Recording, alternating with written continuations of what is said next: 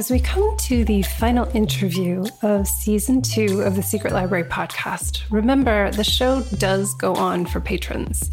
Between seasons, get monthly solo episodes, the chance to submit for Q&A sessions, and one of my new favorite social events, the monthly patron Zoom gathering for all members while we're all at home. You can join the fun at patreon.com slash secretlibrary. Another announcement the next draft course is off and running. If you want to apply the lessons you've been learning from this season, this course on revision is for you. You can plan your next draft at a discounted price through May 15th at nextdraftcourse.com. This is the Secret Library Podcast. My guest this week, wrapping up our interviews for season two, is Susannah Conway, an author, photographer, and teacher who's been sharing her heart online for over a decade. She helps people know, trust, and express themselves better by teaching the tools that helped her heal her own heart and live a self directed life. Her first book, This I Know Notes on Unraveling the Heart, hit bookshelves in 2012, followed by London Town, a photographic tour of the city's delight in 2016. Studying photography at art school, followed by a degree in journalism, led to her working as a journalist for many years, but she was ambitious and lost in equal measure. The truth is, her life as she now knows it began in the spring of 2005 when the man she loved died very suddenly from a heart attack. She knows for a fact that we don't just get over our loss, but rather we learn how to integrate the person's absence into our life as we bravely continue on, honoring the past while birthing a new existence.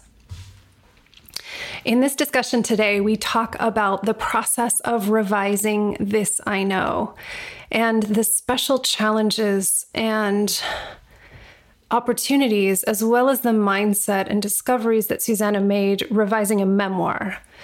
This episode is called Memory and Revision because the tricks of memory are uniquely expressed when writing memoir and when we're trying to call up the experiences we had as part of our real life, especially when there are people still alive, people who are impacted by this writing. And I felt this deserved a special conversation and a particular episode of the podcast.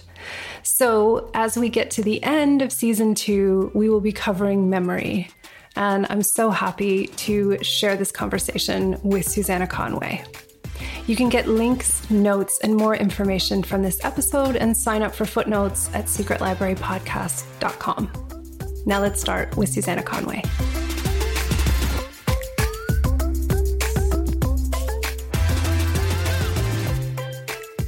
Hey, Susannah, thanks for coming back on. Hey, Caroline. Thank you for inviting me back. Of course. Any excuse really, uh, to well, talk really? about writing and books. Oh, God, that's all we talk about. I know it's true. but in particular, I wanted to have you because you have experience in an area that we haven't talked about this season, which I think is really important. And that is revision when you're dealing with memoir, because you know, you can write a novel, in which case it's all up to you what happens or doesn't. Or if you write something that's more nonfiction and explanatory or a straight history, there's records and things to consult. But when it's your life and everyone has a different experience of of events, you know, when there's other people involved, it can be it can be a lot trickier. And the other bit, I think, was that we've been talking about sort of polishing and doing the end process of the revision, which is equally important. So I thought we could cover both of those today. No small feat. I really do imagine there's something in me that wonders if writing a novel and finishing off a novel would be easier because you're making it up. So what you say goes. But then I'm thinking, hang on, but you're creating a story, and you you have to make all of that up out of out of the air. Whereas if I'm writing nonfiction, I'm, I was telling truthful stories, mined out of my own my own life. But then that also felt uncomfortable because I was sometimes I wondered if I was making things up to make the book more interesting. That came up a few times. Um, but also, I wanted to share events as accurately as I could, you know? So having to go back into those, the writing part of it was really hard. And then the editing part of it was really hard. So I don't know if novel writing or nonfiction writing, I don't know which one's easier. I think maybe they're just both really hard with their own set of challenges. I think so. I think it's it feels to me like they're they're both hard for different reasons. Like Yeah. with with memoir, you, you're kind of spoiled for choice, and that you have all of this material, and then you have to decide, okay, where does it start? Where does it end? What defines it? Which bits do I put in? Which bits do I leave out? And it can feel overwhelming in that direction, I think. And then with fiction, it's like, okay, there's this big blank page, and I have to make all these choices about what happens on it. It's almost like there's not enough for you to pull from sometimes. Um, at least that's been my experience. There were definitely moments when I felt like I was fictionalizing my stories. And I think it was definitely the points where I had to, well, I wanted to put tiny bits of dialogue in because it just, I didn't want it to just be like I was writing out my diary because that would have just been so boring.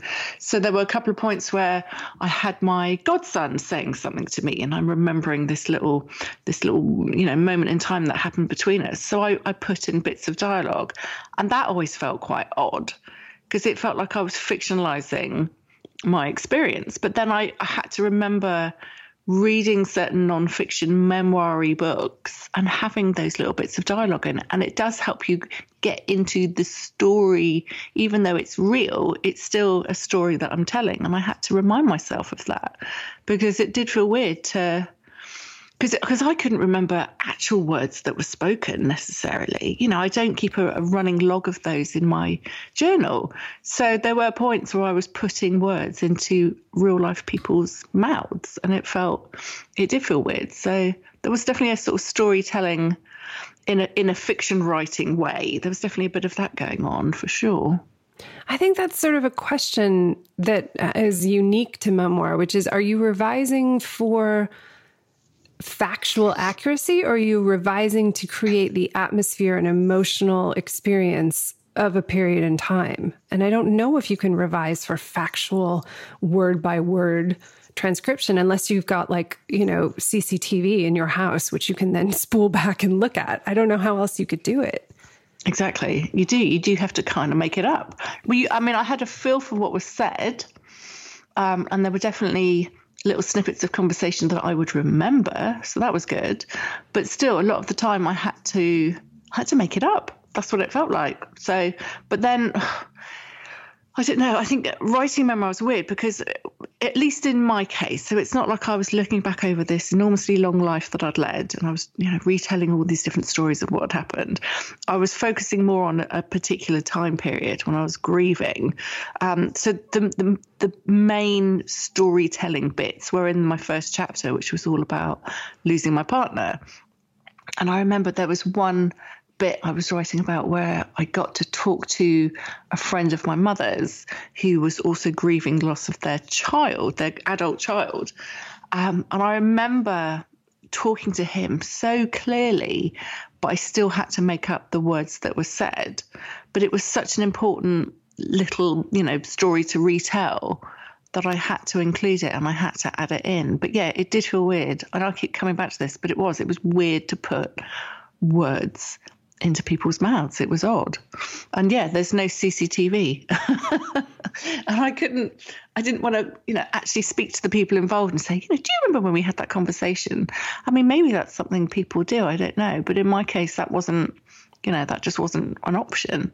So yeah, I had to do it as carefully and then, you know, just do it really carefully and thoughtfully and, and, try to get to the essence of what was said without I wasn't trying to dramatize it. Maybe that's the word. I was just trying to make it be truthful and simple and communicate what was felt in that conversation, you know?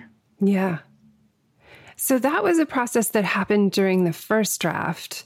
Yes. And do you have a sense of so you got to the end of your first draft?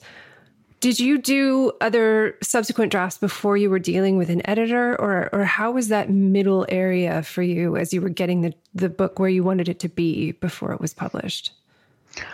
So I've been checking the timeline, looking back through emails because this was nine years ago, which feels like a very very long time ago. Um, writing the first draft took obviously months and i can't actually couldn't tell you how many months but I want to say about six months because I spent a lot of dedicated time on it and then I had other work to do. But I reckon about five or six months for the first draft. I remember getting, and it was only 50,000 words that were needed. So it wasn't a hugely long book but still it felt felt like a lot. And I was doing it chapter by chapter, and each chapter was its own kind of theme, had its own theme, and it was like its own story world. Um, and I didn't do it chronologically. Obviously, I started with like chapter four. It was the easiest, I thought. So I spent all those months writing it. Didn't feel hugely confident with it, but needed a big chunk of words yes to send to my editor. So I sent that to her um, at the beginning of April in 2011 and checking the email threads, I got my first bunch of feedback from her in June, so a couple of months later. Um, and there was a bit of chit chat in between. But I had a whole two months of waiting to, to actually get the email with all the feedback. And what she came back with, a lot of it was kind of structural stuff. A lot of it was pointing out where I had been telling rather than showing. Um, just things like that. She wanted to help me tighten it up. She didn't. Um, what am I trying to say? She didn't go in with a big red pen. She just sent me a list of points in a, in an actual email and said, "This is this is what I'm thinking as I'm reading it. Now it's time to go back in and and you do the tightening." And so I had a whole month to tighten it up and rewrite bits and you know jiggle things around and then I sent it back to her. So the actual rewriting and revising happened just over a month, um, which I think is actually quite good because if I'd have spent any longer on it, I would have gotten so into my head and, and doubted so much of what I'd written or the stories that I was telling, you know, the anecdotes and the reflections. So it was better to to have that faster turnaround. And I think a lot of it was down to, you know, publishing deadlines. Like we had to get a move on. It was time to to get things moving. So I, I but I do remember feeling completely overwhelmed when I started the rewrite. Um, but then feeling more confident as I went on because I was able to cut out bits that I thought weren't very good. Um, my editor was able to point out a few of them, which was really helpful. But also, having had a few months between sending it to her and getting her feedback, I'd had time to to step away from it and to not think about it, and obviously to stress and to worry. But I needed that space so I could come back in and go, okay, it's not as shit as I thought it was but I can see where I can make this better. And it was nice to have those four or five weeks to just to roll my sleeves up and get in there. It was it was good. So what I sent back, I re- I remember feeling much more confident about. Um, but ultimately, I can I can read the book back now and still find bits where I'm like, God, I wish I'd taken that out. you know, oh, really wish I hadn't used that word. Oh my God, who do I think I am? You know, even now I can't. I mean, I'd never sit down and read it, but I can dip in and out. And actually, I do. I have dipped in and read a passage and gone, oh, that's really good. Oh, you know, who wrote that? Because uh, I'm amazed, and I and I don't I don't remember so much of of what the book contains. Oh, I mean, I remember the stories, but I don't remember the words. I just, after all these years, you, you just forget. It's like giving birth to your first child. You forget the torture of labor. And um, you're just like, oh, wow, where did that magical thing come from? So, hmm. Yeah. And you had a situation because you started with a book deal, right? When you started writing the book in the first place. This wasn't yes. something that you were like, oh, I think I might write this and see where it would go. That yeah, was no, that was the plan that, from the beginning. Oh yeah, no, that never would have happened. I needed I needed someone to say, yes, we want you to write this for me to actually get on and write it because uh, otherwise my my time needed to be taken up with money making activities you know that's the thing i didn't because because i mean it's so unfair that it takes so long to write a book and you get so little money back in return. I mean, obviously, we all want a big best selling, blockbusting book, and wouldn't that be amazing? But actually, in the real world of just just writing a book and not getting on a bestseller list, but still making sales and and and helping people and touching people's lives or entertaining them with your stories, um, you still don't earn enough to pay your rent. You know, it, it takes quite a while until that starts coming together. I mean, the ro- royalties from the three books that I've done wouldn't wouldn't pay my rent. You know, that's kind of the reality. So other work needed to be done. So to actually be able to sit down and go right, next six months, I'm just going to write this book. That's all I'm going to do. That's just not. That's just not possible. So. Mm. Yeah, I think I think it changes also the way that you write. I mean, I think that having, as you did, like a period of time that you wanted to write about a particular experience and being able to focus on that, take the time for it, and then have feedback is sort of the ideal, the ideal scenario. Yeah. Oh no, it was great. I mean, it, it, I was lucky to get the book deal. I mean, don't forget, this was nine years ago. This was back when blogs were still a novelty.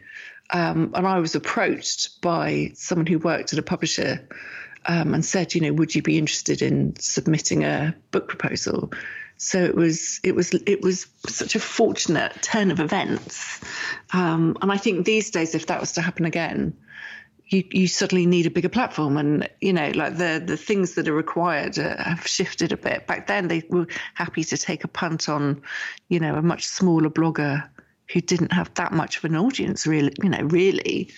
Um, and so yeah, to be to have it to have a a small you know advance that I received and and just to get the green light saying right sit down and write this was was amazing. You know, it's life changing really. So I do love the book for that. I love that it gave me the opportunity to to be written to have it written, but also to have it out in the world and yeah, it was it was like a really lovely foundation stone in my business, really. So yeah, I think it's mm. the other thing that I'm interested in is something that you've mentioned to me that you had to deal with in revision. And I find this fascinating probably because I'm a giant language nerd. But that there was there were issues where you had to edit your Britishisms. Can you say mm. a little bit mm. about that? Because to me, part of the interest of reading a book by a British author as an American is that I get to read, you know, different ways of of speaking in English. And I'm interested in how the publishing industry kind of maybe fiddles with that a little bit. Yeah, actually, as I've been reading back emails between my editor and I, it's been irritating me more that that was the thing. I think back when it was happening, I was just so happy to have a book deal and to have this opportunity. I kind of went along with it. So they wanted, even though I'm English and I was writing with my um, British English, um, they wanted me to change quite a few words. Things like rucksack to backpack, dressing gown to bathrobe, sidewalk to pavement, all of those just simple little changes that they wanted done going through the manuscript. Um, but there was one that I held on to. Actually, there were two. So there was one point where I referred to my mother and I called her mum. And I said, I can't call her mom because I would never say that. And that's not her name in my world. Um, and there was another point where I was talking about going to the cinema um, I think it was in the the chapter about grieving, and and it was a really big deal that I went to the cinema to watch a film um, on my own, and it was a you know it was a, an important thing to do something on my own like that. And I said I would never call a film a movie. Yeah, that is just that is not in my vocabulary. And and in the UK we use the word movie all the time now, but in in my little world I never used that word. So I said, I can't say I went to the movies. I can't say it was in a theatre. I went to the cinema. And I said, and that's really important to me. Please, can we keep that? And they did. Thank goodness. They said, okay, yeah, we can do that. And, um, and I remember my editor saying, you know, I, you know, well, that is just not a word that we would ever use. But uh, within the context of the paragraph and what you're talking about, you know, we understand what you're saying. And I remember at the time, I sent a, I think I did a tweet. I think I was still on Twitter at the time. And I just asked the people following me, I said, if I used the word cinema, would you know what I'm talking about? And of course, and if you're in America. And the resounding response was, yeah, of course we would. So I'm like, they, know, they know what I'm talking about. And see, the reason this was happening is because my publisher was in America. If this had been an English pub- publisher, obviously it would have been wouldn't have been an issue. Um, but yes, looking back, it's interesting that they wanted me to write as if I was an American almost. And it's like, yeah, but I'm not. Um, you know, you have to know that I'm British, but also some of the stories that I'm writing about take place in England or there were scenes in London. I mean, you, I didn't make it. There was no pretense that oh look at me, I'm in America. No, it was it was a writer writing about experiences that happened in the United Kingdom. So it was yeah, that was odd. Looking back, I'm like, hmm, that's that's odd that that happened. I mean, maybe if they'd have bought the book already written from a British publisher and then published it in the States, maybe there wouldn't have been so many changes. I don't know because I've read enough books by American authors and it's there's no there's I don't see any changes. And actually if there were, if I've ever spotted a change, it really stands out because I'm like, well, you wouldn't say that because this is an American character with an American author why would you suddenly use the word pavement? You know, so if there's been any little changes like that, they really stand out. I mean, over here, we're used to reading and reading American English, watching American TV. You know, we we know, we understand what you're talking about. So it was weird that they wanted it changed so much. And I write, I think, in quite an international way because by that point I'd been blogging for a few years. Most of my audience were in North America. So I'm kind of used to having that sort of international vocabulary. That does, I do see that in the way I write sometimes. Um, so I think that probably helped. But yeah, because I was writing a book for them rather than them just buying one that already existed, they had this expectation that I should I should change it a bit. So so I did, but I still got the word cinema, and that felt like an enormous win. Yeah. Yeah. I think also it's, you know, when we're talking about nine years ago, I wonder if it would be different now because we're so, you know, with Netflix and everything, we're so used to watching television content from different regions. You know, there's this huge upsurge of, you know, Americans watching British television even more so than they used to, and watching Australian shows. And, you know, it's like we have all of these regions in each other's vocabularies now. And, and to mm. me, it would feel wrong not to have them. But yeah, I'll I'm not in charge. Though, I don't if you remember, I shared a photograph on Instagram a couple of months ago um, of my lunch, of course. And um, I, I, listed out the ingredients because I'd made this new recipe and uh, I was uh-huh. in love. I was in love with it. And I said, so there's courgette, oh God, and aubergine, and you know chickpeas, and da da da da. And I had so many DMs to that, people saying, well, I don't know what half of those ingredients are, but it sounds amazing. And it's like, oh, ah, actually, maybe America doesn't know all the English words because courgette is zucchini and aubergine is eggplant. And if I'd have said those, written those out, everyone would have understood. And so I do wonder, and I'm going to say it, I do wonder if in the UK we understand American more than America understands British English. I do wonder. Um, because those are such simple changes eggplant and aubergine I mean, doesn't everyone know that? But apparently not. No, apparently not. that one, so, the food one is the is like the last holdout. I don't know why yeah. that's the case, but yeah. No, the I was courgette, really surprised. The mysterious courgette. Like what? That's such a simple no-brainer, but apparently, yeah, nobody knows what a courgette is, which I thought was hilarious. My theory so, yeah. on this, which has very little to do with revision, but I'm going to share it anyway, is that I think because America still uses cups and tablespoons and and does not use grams or liters or any of those kinds of measurements, I feel like cookbooks are like the last holdout. That it's that there's less kind of spillover from mm. cookbooks between countries and and that you don't see them as much from you know those same regional chefs um, yeah and so I think, and if they do, if they have a big enough audience that they jump, then they change those words.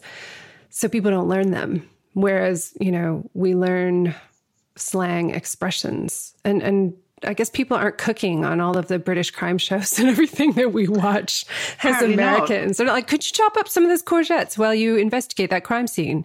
I know. Ricky Gervais wasn't cutting up any courgettes in the office. You No. know, when you guys are watching that. I have to say though, for the record, we do use tablespoons and teaspoons, um, but we don't use cups. Although I actually have some little plastic cups that I use for measuring that are made for cooking measuring. So it does exist here. But yeah, I know exactly what you're saying. There are still, I mean, I think your gov- um, oven temperatures are weird, or yeah, there there are some some things like that. But yeah, it is. I think yeah, perhaps that's the last thing to cross over. I don't know. The last sacred thing. Yeah, we have to have a cookbook translation situation. Yeah, yeah, maybe, maybe. But still, come on, everyone. It's a courgette. Get with the program. Good that we've cleared this up. Uh, But I'm wondering, as you went forward, so you went through this process with the editor. She she cleared up her Britishisms. There was some structural things and clearing it up, and then. How did it feel for you to be refining this draft that was about such an intimate period of your life and, and getting ready for it to come out? Um, I just wonder about revising when it impacts other people. Like, what were your concerns in terms of other people reading the story or how it was going to feel once it was out in the hands of readers? well, that happened in the original writing. Um, I had to, if I wrote about, there was at one point in one of the chapters I talked about my parents, how they met, issues that they have. Um, I touched really gently on stuff about my mum's past. Yeah, and I had to write those really, really carefully because my mum's still alive. At the time, I wasn't in contact with my dad, so I wasn't too worried about you know, saying things that affected him. But it didn't feel like it was my place to tell someone else's story. You know, the book was about me and my experience. It wasn't for me to, you know, to recount all these things that happened to my mum. But some of the stuff that did happen to my mum had an effect on me. You know, there was a reason why she's she's the way she is, and you know, and I've obviously reflected on that in therapy, for example, and and you know, I've sort of understood the the foundation of of you know where she grew up and what I how how she passed that on to me. So yeah, it was more in the initial writing. I mean, I was in control of my fingers on the keyboard, so I could decide what words I used to describe it and what words I didn't, or how much I wanted to share. I didn't ask for her permission um, because I didn't want to write anything so outrageous or potentially hurtful or embarrassing that I would need permission to share it. So I was mindful of that. Um, but I did, I just wanted to be honest about things. So I just did it really mindfully. And then when it came to revising the whole thing and, and editing and rewriting and tightening up, um, I don't particularly remember it being an issue with the stories I told about other people because it really it was just a sort of general overview of the entire manuscript anyway. The burnishing that happened for me was making sure that the words I used were the right words, you know, and can I tighten this bit up? Have I said too much? I remember there was one point when my editor mentioned how I uh, there's a big section in the book where I talk about becoming an aunt because that was such a big, impactful thing that happened to me. Um, such a life changing, wonderful thing. And I did go on and on a bit about how much I love my nephew. I remember her comment was, "Yeah, no, we get it, Susannah. You you love being an aunt. That's great. So you could probably cut a bit of that." and and she was absolutely, you know, right on the money. I did. I wanked on about it for five paragraphs when it only needed two. So having that couple of months between sending her the original draft and then getting her feedback also gave me enough space to be able to look at the whole thing obviously with fresh eyes and and be like oh my gosh yes i did say too much. And it's it was it was a really fantastic thing to be able to go back in and make improvements you know? And i'm sure you must have felt this when you read back your first draft. You just think oh my god it's going to be so awful and you're cringing as you open the document. And actually you get to the end and you're like okay it's not as bad as i thought but I can see where I can I can make this better. And you do get that opportunity. You do get to go back in and make it better. You know, it's not you don't just get this one shot. First draft goes out to print, and thank God, um, you get to go back in and and improve and tighten and just you have more clarity. Um, so I did. I I want to say I enjoyed the rewrite. I don't know if I necessarily enjoyed it all the time. There were moments where I thought, I'm not going to be able to do this. I, did, I, I, I can't do it. I can't do it. But I did. I got through it. I did get to the end of it because I wanted it to be good. You know, I was really invested in it not being shit. It wasn't even about being good. It was just I don't want this to be shit. so you go you go back in and you just keep, you know, wrestling with sentences until it just about feels like okay, this is this is what I was trying to say, and and I'm not embarrassed about other people reading it. You know, that was as kind of as good as it got. I'm not embarrassed by this.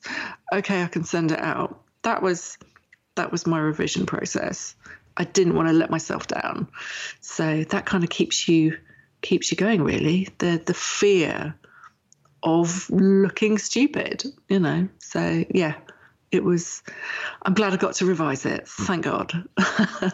I'm interested oh yeah. I mean it's yeah it's necessary. And it's i had the same feeling. I was like this is going to be absolute shit when i read the draft back. And i was like oh it's not that horrible. And then but then yeah. the second read through i was like oh maybe it's a bit dull. And i got to cut a lot of it. But i also noticed and i don't know if you had this experience a lot of like habitual ways of wording things and ways that mm. I have a mm. tendency to say things. And I learned a lot about that from reading the draft back, which has, yes. I think, changed my writing for the better going forward. I'm wondering if you had that experience as well.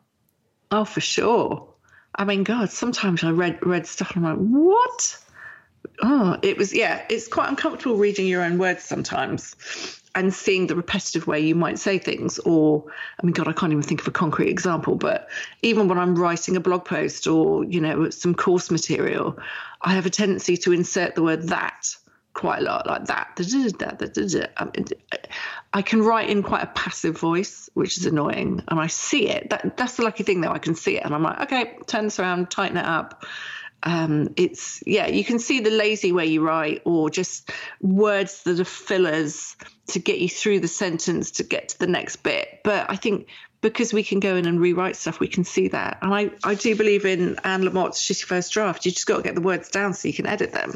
So I don't think anyone writes amazingly, perfectly the first time, obviously, but going back in and seeing where, seeing how I could write in quite a flabby way. I think that's quite normal though. And you can go in and just, you know, chop those off and cut them out and tighten it up. There was a lot of tightening going on.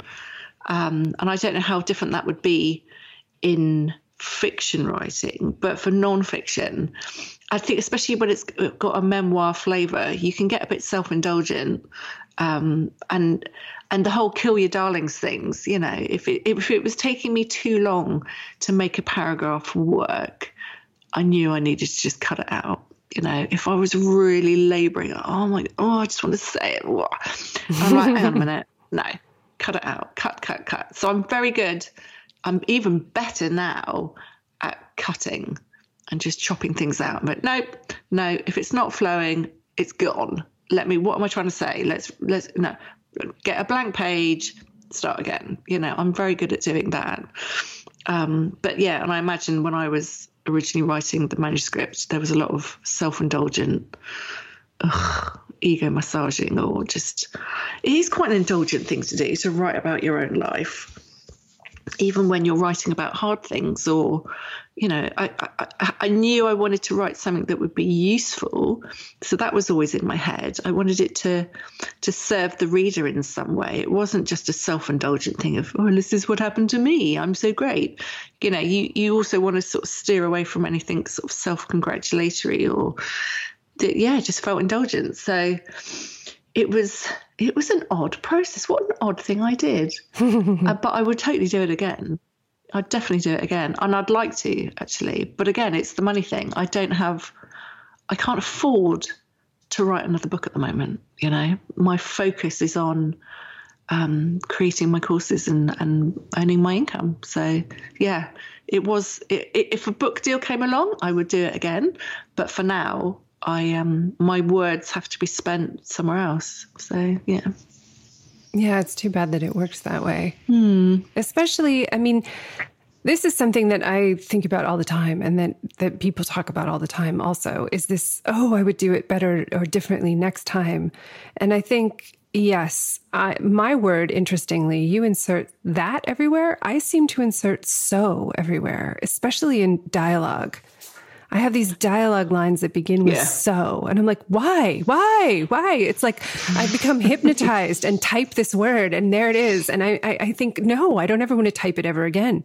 Um, so there's that level of change that you can have going back to future writing. But I think there's always this tension because there are these things that maybe we think, oh, that's a bit, you know, that's a bit indulgent and I got to cut it. But is there something that was learned by writing it in the first place? I think often there was you know, just yeah. putting it there in the first place. Is the, yeah, writing is the ultimate personal develop, development, just like running a business is. You're um you're learning so much in the in the moment of doing it.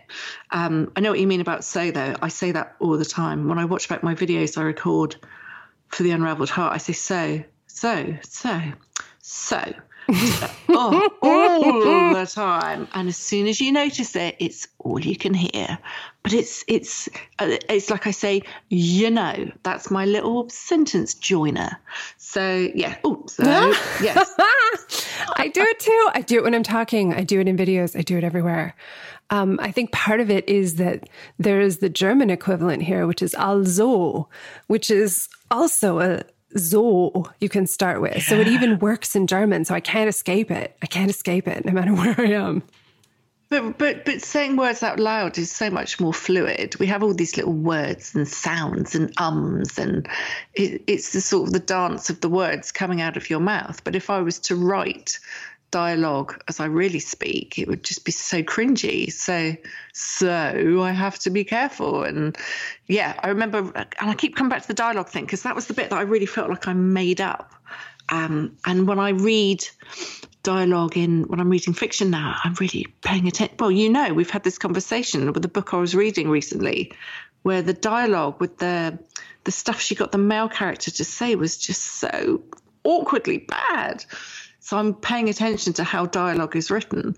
And so when I was having to write it in my book, I, I, I couldn't make it chatty, you know, and there was never going to be pages and pages of it. It was more just here's a little anecdote, and I'm just going to put a couple of lines of dialogue in there to kind of give you a flavour of what was happening, and then it's end scene. They were just, you know, sprinkled throughout the book. But yeah, they couldn't be chatty. There was no chit chat in the book. It had to be you know this is something my nephew said this was my response then something else and then that gives you the that gives you the essence of that moment with a few key lines of of dialogue. So i had to do it quite quite carefully. But yeah i mean if i was see there i just said something there. Yeah i mean you know all these little little words that join up our sentences when we talk. It's also spaces where we can think isn't it it's it's little pauses, but we have to make a sound as we pause. It's like when I watch a interview with someone online and they ask a question and the other person says, "Oh, that's a really good question," and you know they're just buying time while their brain is formulating the reply. So these words are quite interesting, but you can't have them in books because they're really painful to read. We have to, we've got to cut out the so's and the you knows and the do you know what I means and they've all got to go. We've got to tighten it up. Yep. Yeah, I think dialogue is one yeah. of the hardest things to revise because God. you want it to sound natural. It can't be too formal. So you have to have a little yeah. tiny bit of a so, but yes. it can't, even if somebody has a habitual pattern of speech as a character, I find I can't use that pattern the way it would exist if they were actually talking in a real world situation because it would be torture to read. Yes. Yeah, absolutely. Well, it's like the the book I've just been reading, well, that I've now put down because I can't finish it. The the guy, the male protagonist, uh, he keeps using. I've told you this. He keeps using the word babe mm-hmm. when he's mm-hmm. talking to his girlfriend. So, ba ba ba ba ba, babe. Okay, but every page of my Kindle, I see the word babe when he speaks. And so I'm halfway through the book, and now it's really starting to get on my nerves because I'm I'm, I'm anticipating it, and it's like, is that is that the only way you're going to draw his character is in the way he uses the word babe? Because obviously it's trying to communicate him being super chilled out and relaxed and all right babe and he's just he's got a can of beer and he's he's that sort of guy. But we've got that now. But to keep using it is so irritating. Or it's like you know if someone if you the characters keep using each other's names and at some point you need a tiny bit of that so we know who's who okay? Um, or we're introducing a new character and hello george. Brilliant. His name's george. Got it. Whatever it is. But I, I can't help but notice if you keep using the names to the point where all right people don't talk like this. And it doesn't need to be chit chat slang chat in the way the dialogue's going but it's still i don't say hello caroline every no, time that I talk would, to you. That would freak me out, I have to say. Yeah. Yeah. How are you, Caroline? No, but Caroline, what should we do today? That is just I know when my husband says it, I, it freaks me out because I know he's messing with me. He's like, Caroline, Yeah. Caroline, what should we have for dinner? And I'm like, ugh, what's wrong? Are you a robot?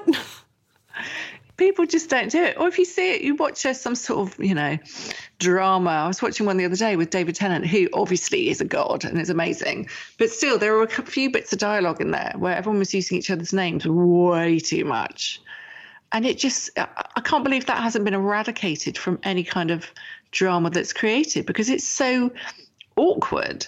It's so awkward, and it ta- it, well, it certainly brings me out of the little fantasy that I'm watching on this big screen, and makes me go, "Oh my god!" So his name's Tom, is it? Yeah, we got that because you've used it three times. You just, we just don't do that. So it's yeah, that does bug me, and if and when I ever write some fiction, I will be sure to be careful with how I use names because it just pings me out of the fantasy that I'm creating in my head as I'm reading these, you know, odd squiggles on a blank piece of paper. You know, I'm I'm creating this magical world that I'm seeing as I read your words. And anything that brings me out of that is so frustrating. I don't want to come back into the room. I want to be in the world. So yeah, be careful with the names. Um, that's my number one lesson I'm learning when I'm preparing myself to write some fiction. yeah, and yeah, definitely. I mean, I think that, I mean, this is not new advice, but like reading dialogue out loud does tend to catch those things out. So helpful. Well, to be honest, there was quite a bit of reading out loud as I was revising the manuscript, my nonfiction, because I was trying to catch the bits that were awkward. I mean, this is this is true for anything I write. If I'm writing an article or you know anything, you just got to read it out loud. Classic, but it really really helps. And also printing it all out on actual paper. Of course, everyone knows that really helps. Reading it in different, not just reading it at home at my desk, but going to the, going out and have some lunch and read something there. Just reading it in different places, so I wasn't always like like a little robot reading the words back was really helpful. Um, but yeah, reading out loud because then you, if you, the minute you stumble, you're like, oh, okay, that sentence isn't working. so Yeah. yeah, really, really helpful. Mm. I think the other thing, the one that gets me, if yours is the names and and using the same sort of catchword like babe, the one that seems to trip me up lately when I'm reading is that what seems to happen if someone is a good writer is they'll have an unusual way of describing something. It'll be sort of a, a hmm. slightly artistic, clever different, non cliched way of describing something, which catches my attention because I think, ooh, that's really clever. But if you do it again later in the book, I will remember that image and be annoyed that it's brought back again. If there's a particular word that's used in an unconventional way, um, and mm. then it comes back even 200 pages later. I'm the kind of nerd where I'm like, you already did that. And I was impressed the first time. And now, and now I'm annoyed. It's like it's your, it's become your, your little trick that you're using on me. Yeah, I think it's it's tricky when we notice how they write. Yeah, absolutely, because because um, I get that. Yeah, with words that stand out to me, or yeah, clever turns of phrase, and you're like, oh, that was good. I I I like noticing that stuff because it's a sort of geeky thing. Um, I like seeing how things are written, but equally, uh, I, it frustrates me when I'm brought out of the fantasy in my head. So it's nice to see, oh, look how clever that is. But that's when you're reading it in more of a, sort of scholarly way. You're trying to analyze how things something was written, and sometimes you just want to be able to read it and enjoy the the magic of reading. So yeah, when things are too too clever. Well, here's an example, which isn't isn't so much a clever turn of phrase, but book I read recently, she kept using the word gay to mean joyful, happy, jolly like the sort of the old meaning of the word. But of course, and it was a, a, a, modern book. It was written in the last year or two. So her decision to use that word in its original thing, original sense, really stood out to me. But in a way that I kept noticing, and she did it about four times. So by the fourth time, I was like, "Stop using that word, man, because I've got it." it, oh, every time you use it, it's it's it's um it's there's a little red flag that pops up on my screen because I keep used the word again in that in that proper way. But how odd to be using it writing about something completely contemporary um, when the word has other meaning. It has another meaning now um, in the way that we use it in our modern way of speaking. So yeah, that really stood out, and that wasn't even a clever thing. I didn't even know why that was her her choice to use it, but it was it was interesting, but it did trip me up out of the fantasy, which was unfortunate. Mm. Yeah. I think the thing that it boils down to, and this is the frustrating thing about writing and something that has to be addressed in revision, in particular in the polishing phase, is that good craft is invisible. And bad craft yes. sticks out like a sore thumb. And so, what you're trying to do in the polishing and revision phase, I think, as you're talking about tightening, I'm thinking also about you're trying to erase the craft so that people don't see it, they only see the story. Well, you want to. It's like if you write the write the first draft in pencil, not literally, but you know, write it in pencil and then go over it in pen in the second draft and make sure you erase all the shadowy bits of pencil that are still there so that what we see is the final pen draft. Because if we can see all your crossings out and all your question marks and all your little bits that you tried, and then we're seeing the craft of writing. And, and actually, what we, we, we don't want to know that you wrote it. We want to imagine that it just materialized in this perfect shape. And i don't mean perfect as it as in flawless but as in it just arrived. And we don't know that you wrote it. We just imagine that it, it that it just came to be. Um, and it is quite hard to get to that point. But yeah we don't want to see that you wrote it. We just want to imagine that it appeared. And that would be that would be wonderful. And so i think sometimes you have to include a few turns of phrase that we're all familiar with because then it just moves you through to the next bit you know like although there are some that are so cliched that they they just irritate me like padding barefoot. Oh god. Why is everyone padding barefoot? Don't don't use that. We all we've all read that a million times but then, but then, like, but in the same breath, I'm like, but what would be a better way to say that that isn't annoying? I don't know, maybe. But but it's it's so easy to write in cliches that we've all read a million times before. But that's not really that doesn't really feel like writing anymore. That feels like putting together someone else's jigsaw. So it's it's yeah, it's getting that balance of writing things seamlessly but still feeling fresh. Maybe that's the word. Yeah. It's not about being clever. It's just about having a freshness to it. And it may be that some of the words you use we all know, like we all we're all familiar with the lexicon that we're all using, but then the idea behind it is fresh. I mean, I, it feels like everything's been written, every film has been made, you know, every song has been sung, like it's all been done. But it's but it's the first time it's being done by you. So so that is the first bit of the freshness. Um, and then you can just sort of weave in. And when you're revising, you can weave in the extra freshness, but you can also take out any cliches or anything where you've been too clever, anything that makes you trip over your own sentence has got to go. And I think that applies to fiction and non-fiction. Anything that makes the reader go, oh, oh, just tripped over, then you bring them out of the reading experience. So yeah, that's all the burnishing though. It's just polishing it down, smoothing things over, um, and making it look as good as it can. And it's I don't think it's ever perfect. I mean, any book that I've read that I loved so much I could die, I could still go back through and find a few sentences. I'm like, oh, I didn't really love that bit. But overall, the entire experience was amazing. So I don't think it's ever perfect, but it's good enough that people want to eat it up and read it. So yeah. Yeah. I love the image of erasing the pencil marks. And I think that's, yeah, mm. that's what you're doing.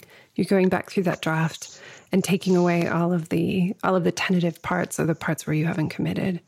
And then you'll be left with something that's that's ready. And yeah, it's never perfect. It's true. I, I know people who you know, went back between the hardcover and the paperback and, and, forced the publisher to let them change sentences in many cases um, that they weren't happy with, and that that's something that people do. And I think people still look back at their books years later and go, "Oh, I would have changed that bit," but oh, it's God, okay. One hundred percent, yeah, yeah, hundred percent. We do that. I, I just can't. I've never read the whole thing back in one go. I can't. It's too cringy. So if I've dipped in, I think I said if I've dipped in, I'll find bits that are like, oh, it's quite good, but I can't do the whole thing. Also, I was a different person when I wrote it. So with it being nonfiction, you know, my life's moved on now and I've got new wisdom that I could bring. So I look back at my younger self and just think, oh, that's what you knew then. And now I know something different. It must, God, it, you must die when you read your own fiction back, though. that must be Oh yeah, that's that's quite full on. Mm, I haven't had that experience yet, so I don't know what it's like. But yeah, it's um, all of this makes us feel vulnerable. You know, all of it, whatever we're writing, anything that we're creating, makes us feel vulnerable because we're sharing our heart. We're cutting our heart out, putting it on a plate, and going, "Here you go check this out. What do you make of this? And it is, it makes you feel so vulnerable. But it's so worth it when if you're driven to do all of this stuff, it's so fucking worth it.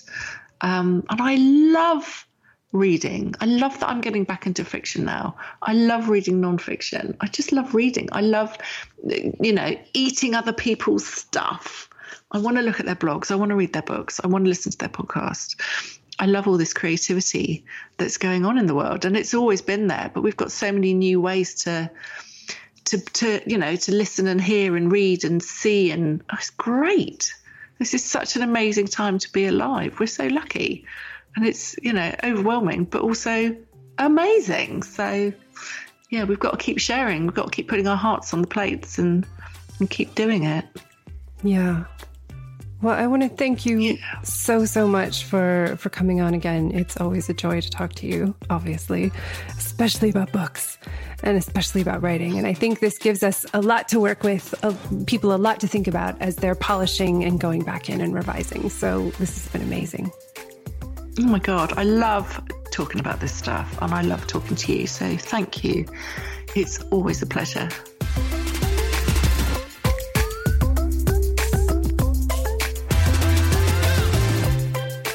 Thank you so much for listening to the Secret Library podcast. We hope you've enjoyed this week's show.